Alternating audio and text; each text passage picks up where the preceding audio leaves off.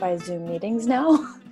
you know, it's funny. I w- almost apologized in the email. Like, I'm so sorry. One more Zoom really? meeting. but at least this one is no video. You know, you can relax. You can pick your teeth, pick your nose, yawn, look, look at your phone. Although I hope we're engaging enough that my phone is on airplane mode. Well done. Mm-hmm. Hello, lady. Sydney Nash. Good morning. Good morning. How are you? I'm doing well. How are you? Good. Farley was just commenting that getting yet another Zoom invitation was like a little bit triggering this morning because we've all been on 14 Zoom calls per day since then. Hi, Sydney. Hello. How are you? I'm good. Good. So, Farley, you've heard me talk about Sydney for almost a year because that's when she and I met almost a year ago. I have. And I she's like the reason you're still semi sane. Is that correct? 100%. Um, she quickly became like a sister, friend, mother figure in my life. Oh, that's a lot of roles. She does now. I don't even know if Sydney knew she had that many roles. no, I did not. She's meeting a lot of your needs right now. may or may not be healthy, but okay. Yeah. Yeah. We're both social workers. We'll work it out later. Okay. Um, okay. Right. okay. There's no enmeshment here. Don't worry. Um, but she is the brightest light I think I've ever met. And brilliant and so kind and so thoughtful and hilarious. And oftentimes, I don't get a lot of work done at the office because I'm in Sydney's office um, talking about things. And we mm-hmm. just have the best time. So I just really felt like you needed to know her. So I that's know. why we called I her today. To. Now, Sydney, is that your understanding of your relationship? I I didn't know I had so many roles, but I'm so honored. Thank you, Catherine. Catherine is just wonderful too. We have a mutual admiration society going, I think. I think that's I think that's true. yeah, I think that's true. And we'd probably get a lot more work done if we worked remotely all the time, but that's okay because it helps us get the work done. that's right. That's right. I know we have been fortunate to collaborate um, on some actual work things, so that's been oh weird. Um, that's been good for the organization. I think yeah. um, they've, they've their money has been well spent. Um, yes. Yes. So what's but, your what's your favorite thing to talk about? What do you talk about when you're in her office? My gosh, we've really I think there was one one, Seems like you've solved some world problems, and I would like you to share those now. I don't know if we've solved any of them, but I feel like there was one conversation in, in, particular, and I was in your office for like maybe two hours, and we covered a lot of ground.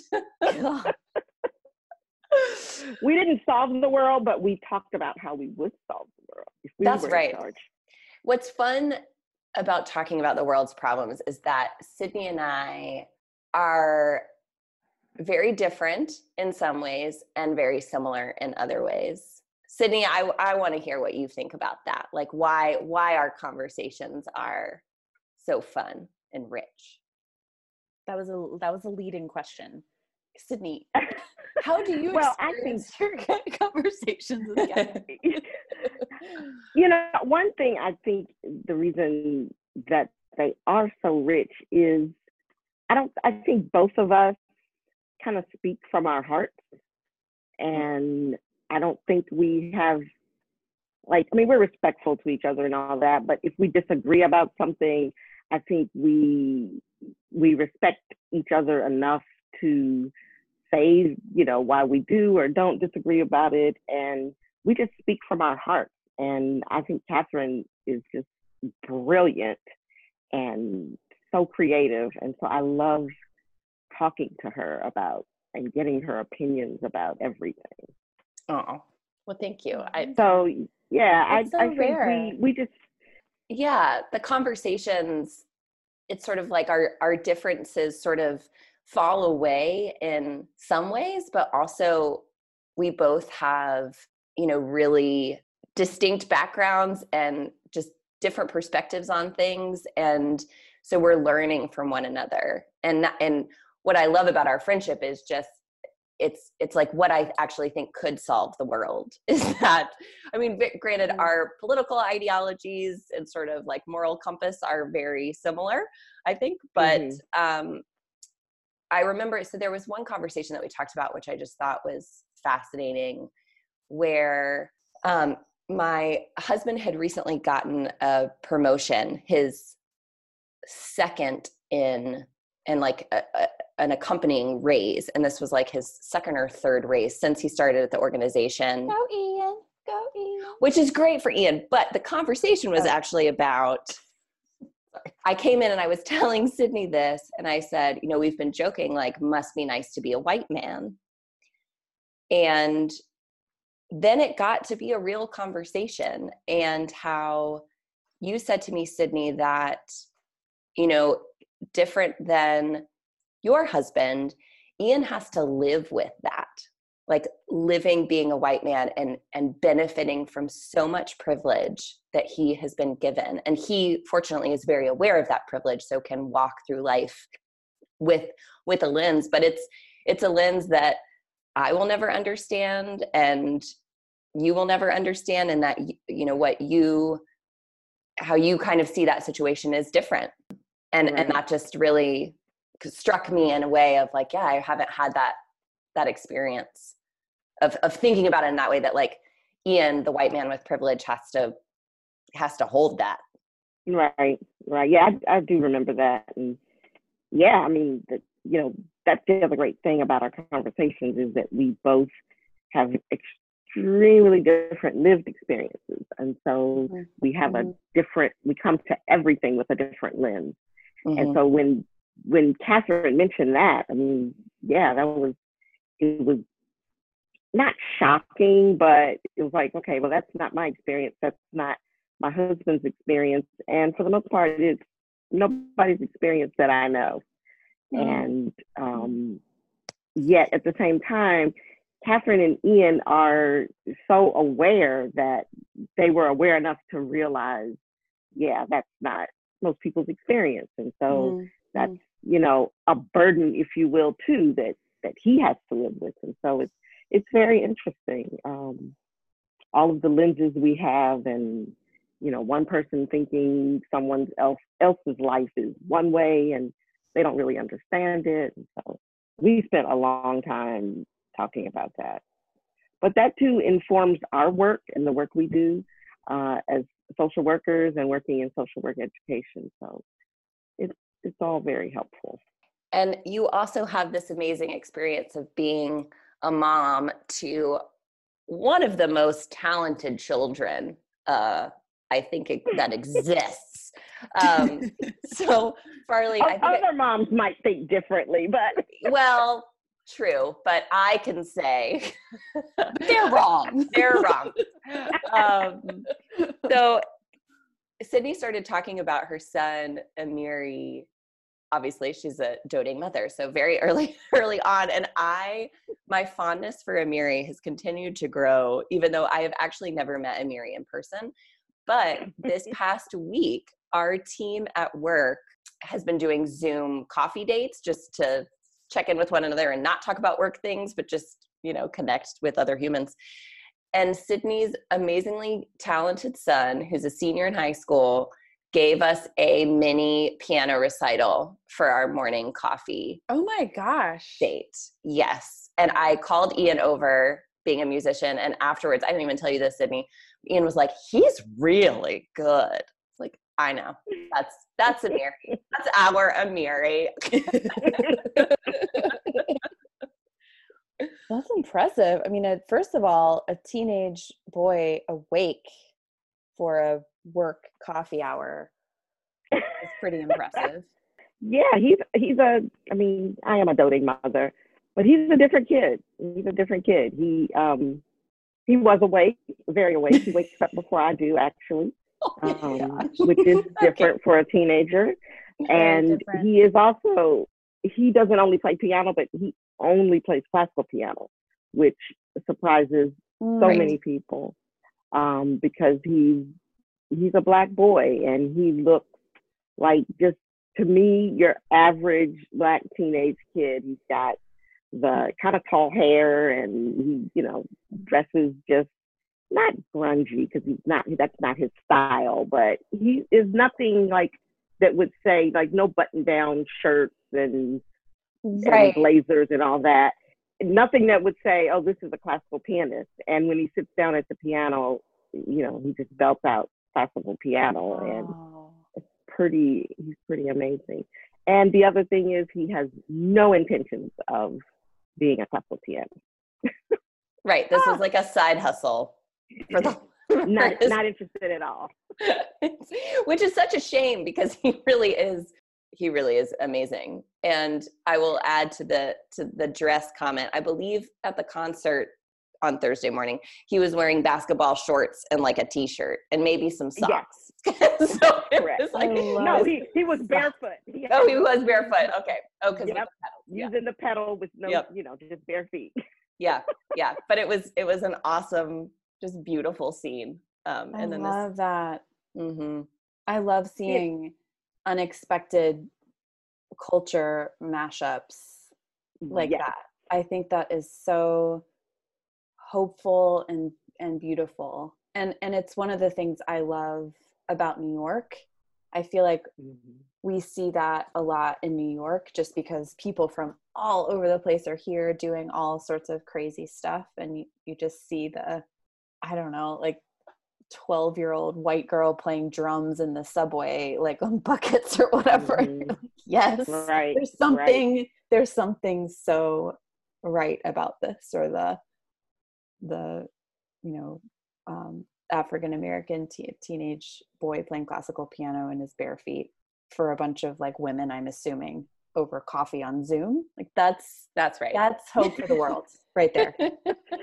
and you know it, it is it is and yet at the same time and the flip side of it it's kind of a burden for him Mhm. because he's the the expectations are never there for him when people first see him and for Yeah. instance Mhm. wherever we travel i don't care where we go whether it's international travel or domestic travel he finds a piano and he finds a piano Mm. store if he can. And he walks in always and people you know generally they're usually white males but sometimes white females occasionally asian or asian american females. And you know the first question is can i help you? And you know he's always like no i just want to play piano and so Mm. people just say okay and they totally ignore us like Mhm. sometimes we walk in a piano store no one says hello totally Ugh. ignore us Wow. and he walks over to a piano and just starts playing and i kid you not everyone in the store comes over and they're like oh my gosh Mhm. I didn't you said you could play piano but i didn't expect this and it's like wow Oh. It's like thank And you people and say also that. ouch.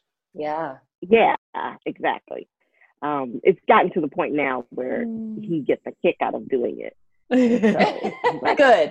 let's go Good. to- Take let's go to- the to power. piano store. Yeah, let's go to the piano store and show Yeah. these people. yeah, yeah, yeah, yeah. So yeah, there are always, you know, Mm. two ways to look at it. Um, Mhm, yeah He's mhm, gotten he's mhm. gotten used to it, which is mhm, something I hate that he has to get used to. Ugh, Um, yes It bo- Well- it bothers me so much. I spend many waking nights wondering, you know, how my child will fare in the world, and knowing that people see him differently. and it's not only from learning from conversations you and I have had, obviously your awareness of this and your worry from when he was an infant, knowing what he Mhm, could mhm. experience in the world, but then also witnessing Amiri's witnessing of this, like of Yeah. learning, oh, this is how I'm seen in the world. Um, and and that's painful. It is very painful. It is Mm. very painful. Mm. I, I, you since the moment he was Mm. born, I've worried about it. I've Right. talked a lot about it with a lot of people, and um, as he's gotten older, the worries have turned into um, just more empowerment lessons for him. and Mhm. he's he's getting it, and unfortunately, he's living it and seeing it, and so it's tough. It's it's so tough, and it it hurts so much, and yet out of that, there is this brilliant, talented, funny, wonderful, handsome young man. I don't. I try not to call him a kid anymore. He just turned eighteen, so. He's always your baby, though. We Yeah. He, he will always be my baby, but when I'm referring to him, I try to call. Age appropriate language. Yeah, exactly, exactly. So well, that's my part of the man, empowerment too. I mean, Right. the That's words true. that we use matter. yeah, you're absolutely right. And you know, there's fear with that. Like when he was a little boy, I could protect him, Mhm. and when something happened, I, you know, I was the one that could step in. Well, he's 18 now, and unfortunately, I had to have that conversation with him. Like, you're 18 now, and the world views you a- as an adult. And so, when something happens, if the police stop you, which inevitably will happen and has happened, you're not, you can't say, you can't talk to me, you know, I have to call my mom. Now, you know, you have to know your rights and be able to deal with it until they will allow you to call your mom or your dad or the lawyer whose number we've given you. Oh my god. It's tough, but like if there, I mean, there's joy in it all. There's Mm. joy just having him. As much as as he can, he'll be okay. I really want. I really want to meet him. yes. well, now with all this, I don't. We just have to wait so long, but it will happen. It will.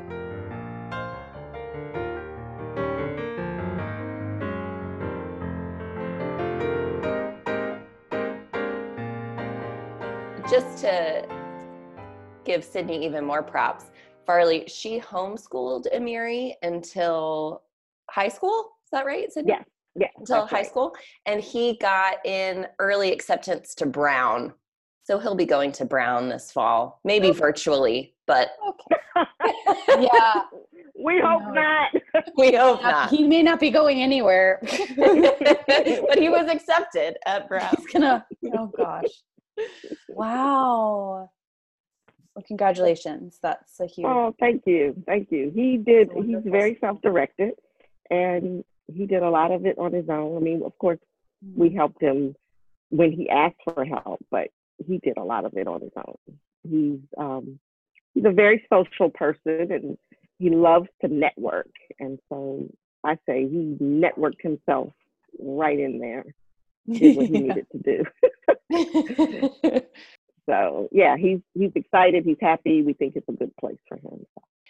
so kind of in line with that how how has been moving to virtual life been for you and your family It's been fine. I mean, I think having homeschooled him really prepared us for being together a lot Mm, good call because there are there are so many parents I know that are struggling. They're like, "Oh my goodness, I can't believe I have to stay home with my kids," and yeah you know, it's just second nature to us because we did it so long.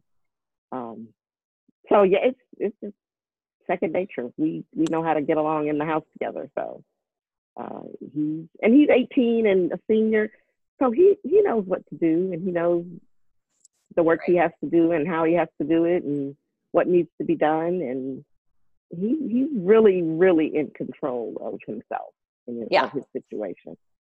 So, and I think homeschooling helped with that. I mean, he, when he was homeschooled, he had to be very independent and he had to do what he needed to do.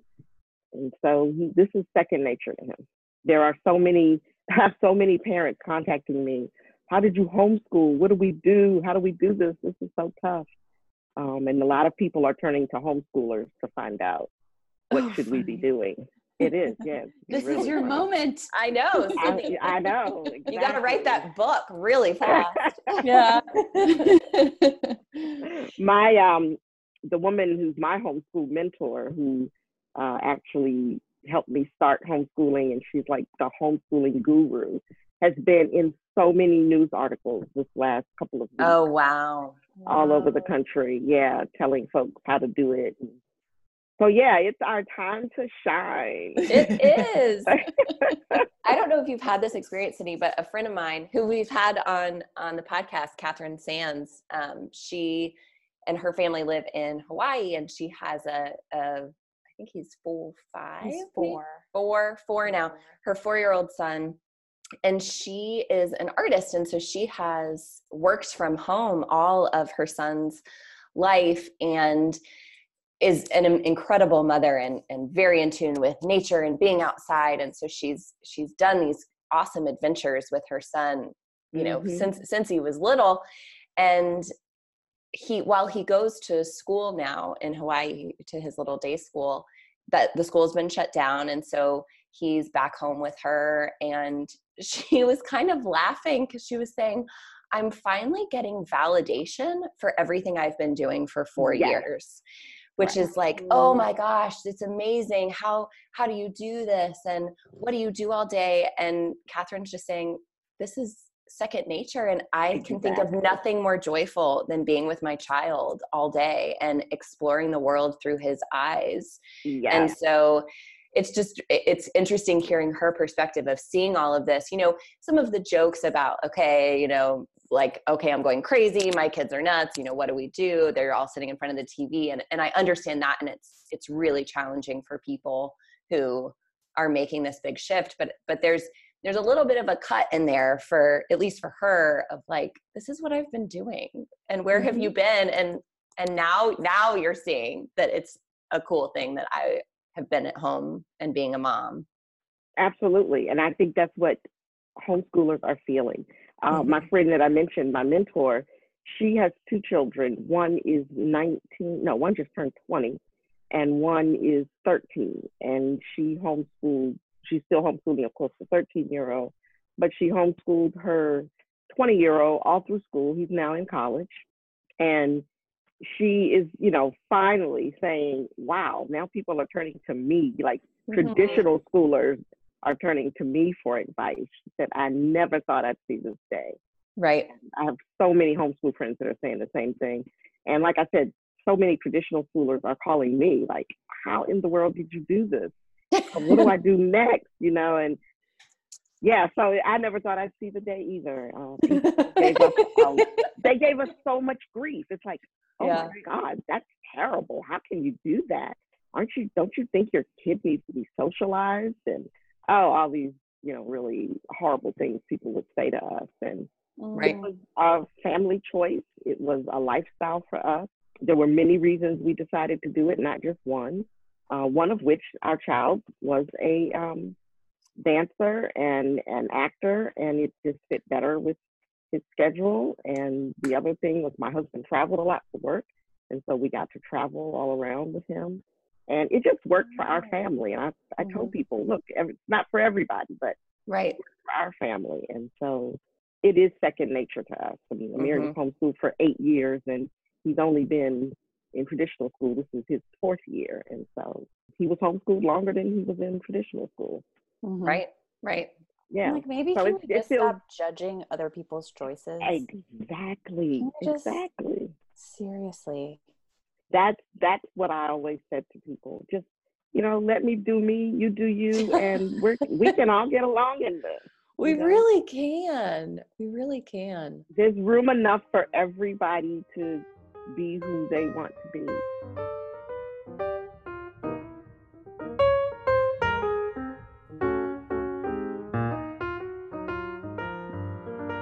I'm so curious about I mean I think we there's a lot of judging that goes on in general but in particular with moms or caregivers judging other caregivers on how they're raising from the moment the child is born and this is my soapbox Oh, for a moment before Well, probably. before- certainly before Before, yeah. but I, I've seen some posts. We have a lot of friends just because of the time in our life having babies. And I am en- encouraged by women speaking more about their experience in giving birth. However, I've seen like there's so much judgment in how people post about giving birth. And when I see someone post, I had a natural childbirth Mm. as a as an invitation for accolade Oh, sure. It's like a badge of honor. Like, yes, I it's like it.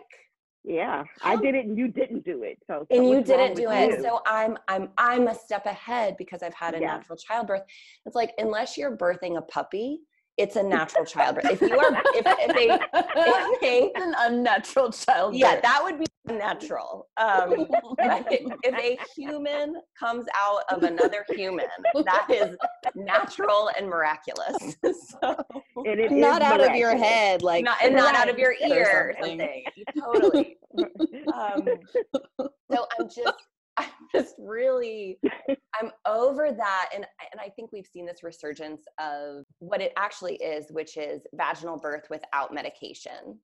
Right.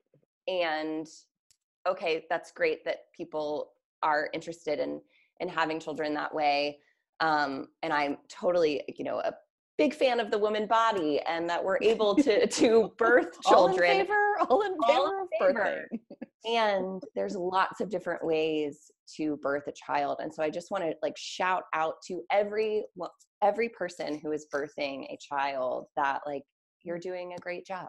However you're doing that you Absolutely. you you've done that. So in thinking so then we've got this judgment on how children are being born. And my mom even i was having this conversation with her recently and she said from when she was pregnant with farley and even in the hospital they were pushing for her to have a vaginal birth without medication. And mm. She she kind of got indoctrinated with with that and so then when Mm. she had a complicated birth with farley she felt so much shame for having to Right, take right. medication and so then it it just the whole situation is appalling but It, it, Um, it, it's crazy. And then when you know when I was born back in the early '60s, um, my mom said women were thought of as like something is wrong with you if you don't use medication.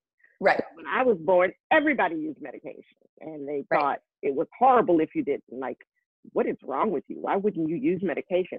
So I mean, we're always judging each other. yes Um, I also want to say, and- taking it a step further, we're not ju- we're only not only judging, of course, how you have your baby, but it's more too about how you even became a mother. Mhm. So, um, Amir, my husband and I adopted Amiri as an infant, and so people judge, you know, uh, adoptive moms, you know, that's not your real child, and uh, something, you know, it, it's just all craziness. It's it's all about you know motherhood in general. Like yes you're not really a mother unless you had a vaginal birth without medication. So Sydney, I, like, what's your what's your philosophy? I mean, Catherine and I might be mothers one day or be like mothers. Like, how how have you dealt with with that for all of Amiri's life, including the homeschool and um, Yeah, I've always been like um, going against the grain, huh? Which is like the story of my life. yeah But, um, Yeah. yeah, I I own it though. I mean, I, I I own that, and that just you know that's who I am and the way I do things. So it I mean it can be difficult. It's you know people don't don't appreciate all of the different roles that we all play, and I am a, I mean I say motherhood is not about whether you gave birth to someone. Mm-mm. Mm. Um, it has more to do with even mother, you know, mothers that don't live with children. It's about how you nurture uh, a young person, um, how much time you spend with that person in helping them grow from childhood or through the different life stages from childhood into adulthood. Uh, so it, it's it's less about who gave birth and at what point you adopted them. I mean, there's in the adoption world, there's this whole rift between those that adopt as infants and those that adopt older children. I oh, for heaven's Right. sakes! right, it's always Why do we do that, social workers? Why? right Why? How? What possible evolutionary purpose does that serve? but what purpose does well um, you know think about it it it kind of serves a purpose in the sense that we as human beings we have always wanted to one up the other Mhm. human beings and so this is i mean we need to stop it but this is you know a part of human nature like we Right. always want to be better than someone else um, and some cultures do it differently than others Um, and there's some cultures that don't do it as much, but it's it's kind of human nature. Uh, so yeah, there's always I mean, we laugh. Um, you talked about Amiri getting into Brown, and, and Brown is an Ivy League school, and even among the Ivy Leagues, there's like which Ivy is better. It's like, come on, you guys. like,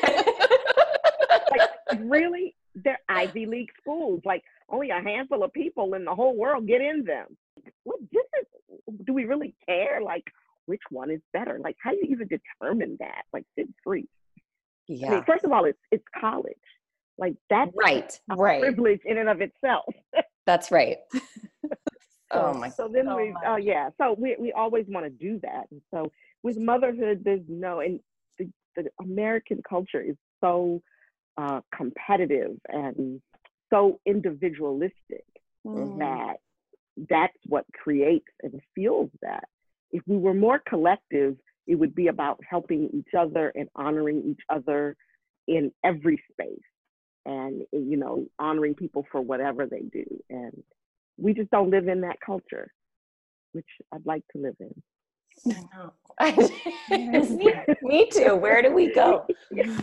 I mean, and there, you know, we we have to create them. Like um, mm. when Amiri was was an infant, I joined a group uh, called Mocha Moms, and was a group of a group started by some African American women who were new mothers, but they were also um, they had been in professional fields, and when they left their professions and decided to stay home for whatever length of time with their children. Many stayed home until the child went to traditional school.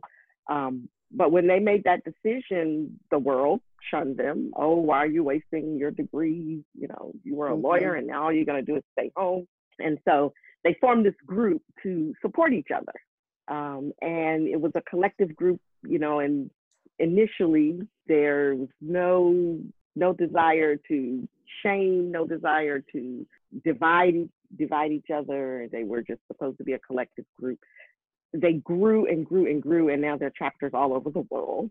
Wow. So each chapter works a little differently. I happen to join um, a chapter in the southern part of DC, um, and it is truly a collective. We are still, many of us friends, our kids are now 18, 19, 20 years old, and we're still friends. They're some of my dearest friends who have helped me along not only the homeschooling journey, but the motherhood journey.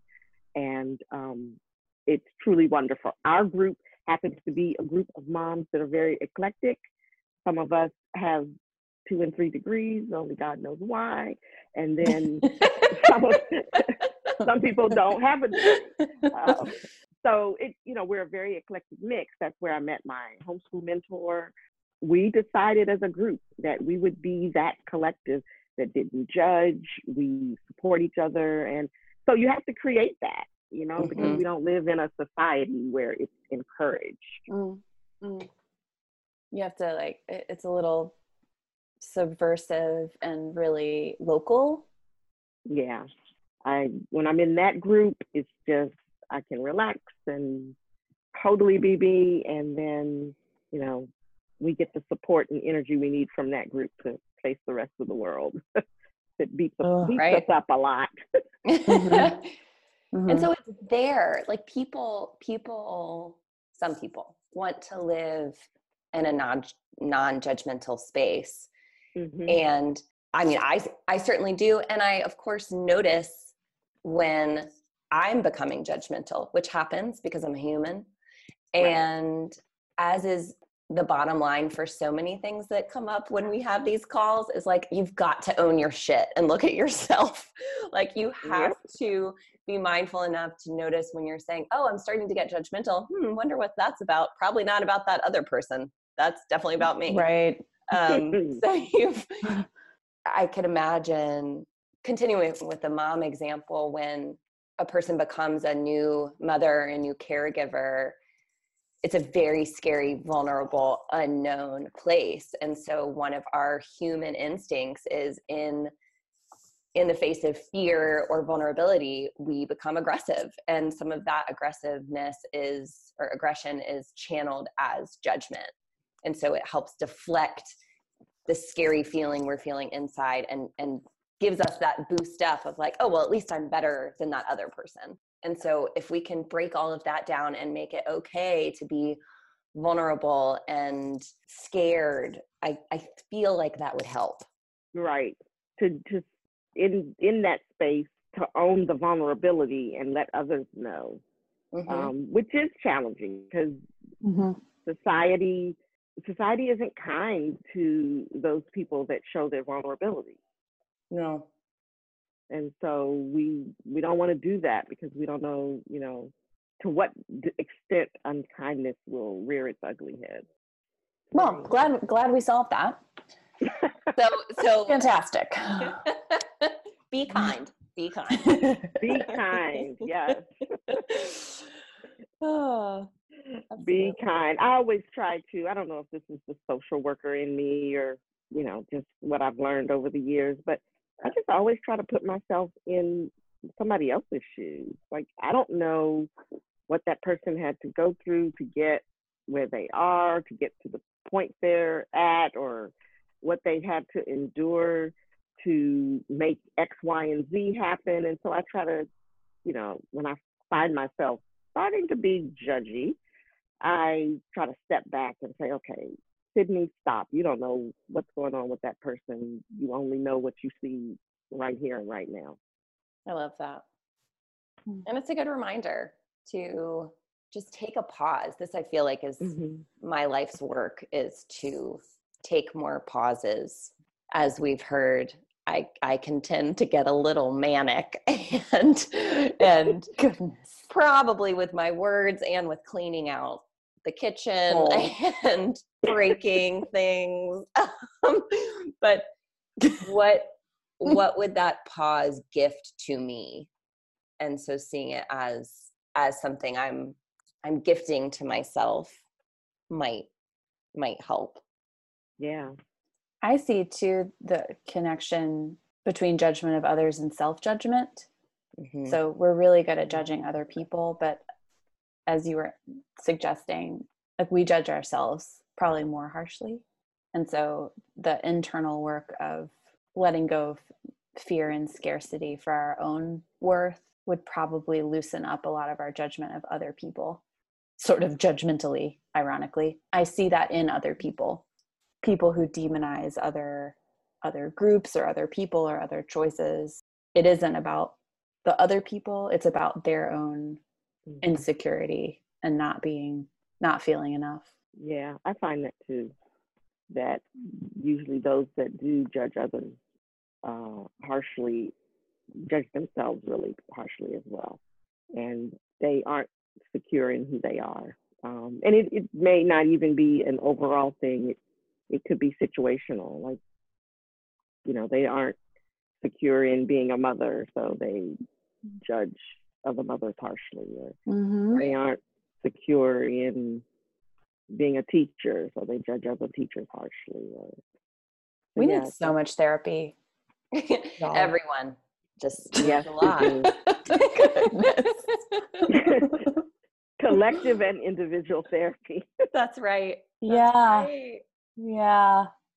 Well, we're coming up um, on that time where we all get to go nowhere. Um, Turn off. we get to turn off Zoom for the day. Please, God. oh gosh, go into the other room. What a Right. what a treat. Well, my uh, cherry trees in my front yard are blooming, and so I think, I think I'll go sit on the porch and look at my cherry trees. wow, that beautiful. sounds back, beautiful. back to basics time. yeah, exactly. That's a good That's thing. right. Well, I'm so glad you got to be on our call today, Sydney, and that you got to virtually meet Farley. Yay! I'm glad to. Nice to meet you, Farley. Nice talking to you guys. Thanks for having me. Thanks. Awesome. Well, enjoy the cherry trees, and we will Awesome. talk soon. And I'll probably see you on Zoom next week. See you on Zoom. Okay, you guys stay safe. All right, you You too. too. Bye. Bye.